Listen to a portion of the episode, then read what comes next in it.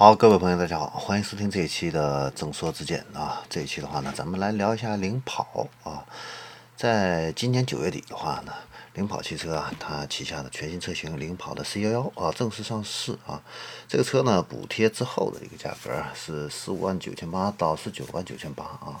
从十月份的话呢，是陆续开始交付，性能版的话呢，要到明年四月份的时候啊，才能够去进行一个交付啊。这款车的话呢。嗯应该说是卖的不错啊，因为它的这个设计还挺漂亮的。然后轴距的话呢，达到了两米九，这么便宜的一个价格，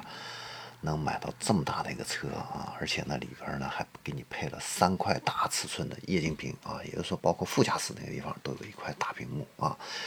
看起来非常的一个高端。而且 A 柱的话呢，还有这个人脸识别这样的一个功能啊，续航里程也不短。然后它的这个。可以达到五百五十公里、六百公里这样的一个区间啊，所以呢，这款车卖的还不错。但是呢，呃，消费者订了车了以后啊，突然发现问题来了啊，什么问题呢？就是有车主反映啊，领跑的这个经销商啊，因为呢，它不是直营的啊，都是加盟的这样的一些经销商啊。那这些经销商的话呢，就是存在一个高额收取上牌费和金融服务费这样的一个情况。啊，那根据这个网传的这个信息显示的话呢，上海的一个领跑汽车体验中心啊，它收费标准的话呢是综合服务费是一千五，客户自行上牌的话呢二选一，然后代办上海的沪牌的这个服务费是两千元，需店内协助的话呢上牌这个也是二选一，金融咨询服务费是两千元啊，这也是上海这边。然后东莞的这个领跑汽车体验中心的话呢，它的这个收费标准是怎么样呢？是金融服务费三千，然后首批车主是一千五，普通车主上牌费是五千块钱啊，首批车主的话呢是三千块钱啊。那结果呢，这个领跑社区的这个就炸锅了啊，然后有一个深圳的车主也反映啊，就是之前呢。自己也想过啊，去经销商那边去提车，自己可能是要出点血，但是没想到啊，经销商那边的话是狮子大开口，啊，是是四五万的车就要七千块钱的一个保险，还有这个其他的这样的一些啊杂费啊，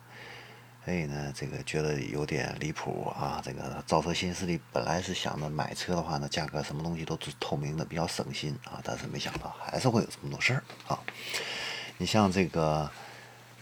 呃，其他的这些造车新新势力啊，直营的啊，你比如说蔚来啊，蔚来的话呢，如果你是在北京上牌的话呢，它收费是七百块钱，理想的话呢是八百块钱啊，差别不会太大啊。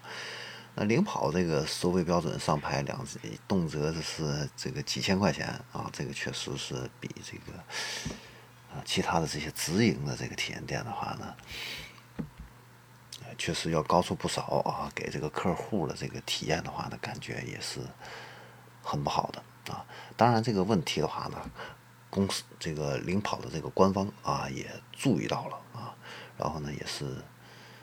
这个领跑汽车的这个老总啊朱江明呀也是召开了这个紧急的这样的一个会议啊，来协调这一方面的一个问题。到了九月三十号的时候啊，官方的话呢正式回应啊，部分门店收取这个金融服务费这方面的一个问题啊，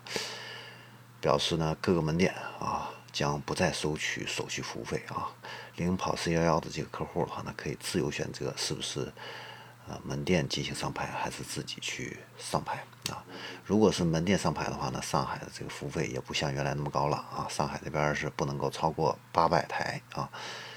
啊，八百元每台，然后其他城市的话呢是不超过六百元每台啊。那客户的话呢也可以自己选择在门店呢去购买保险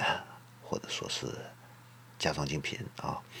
然后在享受贴息按揭产品的同时的话呢，门店呢也不允许收取任何的一个手续费啊，坚决禁止这个门店的一个捆绑销售啊，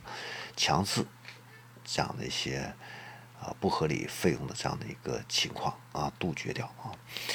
嗯，说明领跑汽车这个官方啊反应确实还是比较快啊，但是呢，从侧面也反映了整个这个啊新能源汽车的一个销售啊，其实还是乱象很多啊，尤其是这种加盟代理制的这样的一些新能源汽车的店啊，呃，不仅仅是服务费用这一块的话呢是不透明的，各家店价格是不统一的。另外一个的话呢，啊，就是包括你买车啊，其实呢也并不是说像网上说的这个一口价啊。有的城市可能有几个店的话呢，这几个店之间互相为了竞争抢单啊，他可能私下里边都会给你这个车主这样的一些优惠券啊、啊礼品啊等等啊，其实还是可以去谈价的啊。那所以这方面呢，以后啊这个问题怎么样去解决啊，还是有待于这个厂家这方面的一个政策制定还有执行的这样的一个力度。这里是正说之见啊，关于新能源汽车这样的一个金融服务收费等等这方面的一个情况啊，就给大家分析到这里，我们下期再见。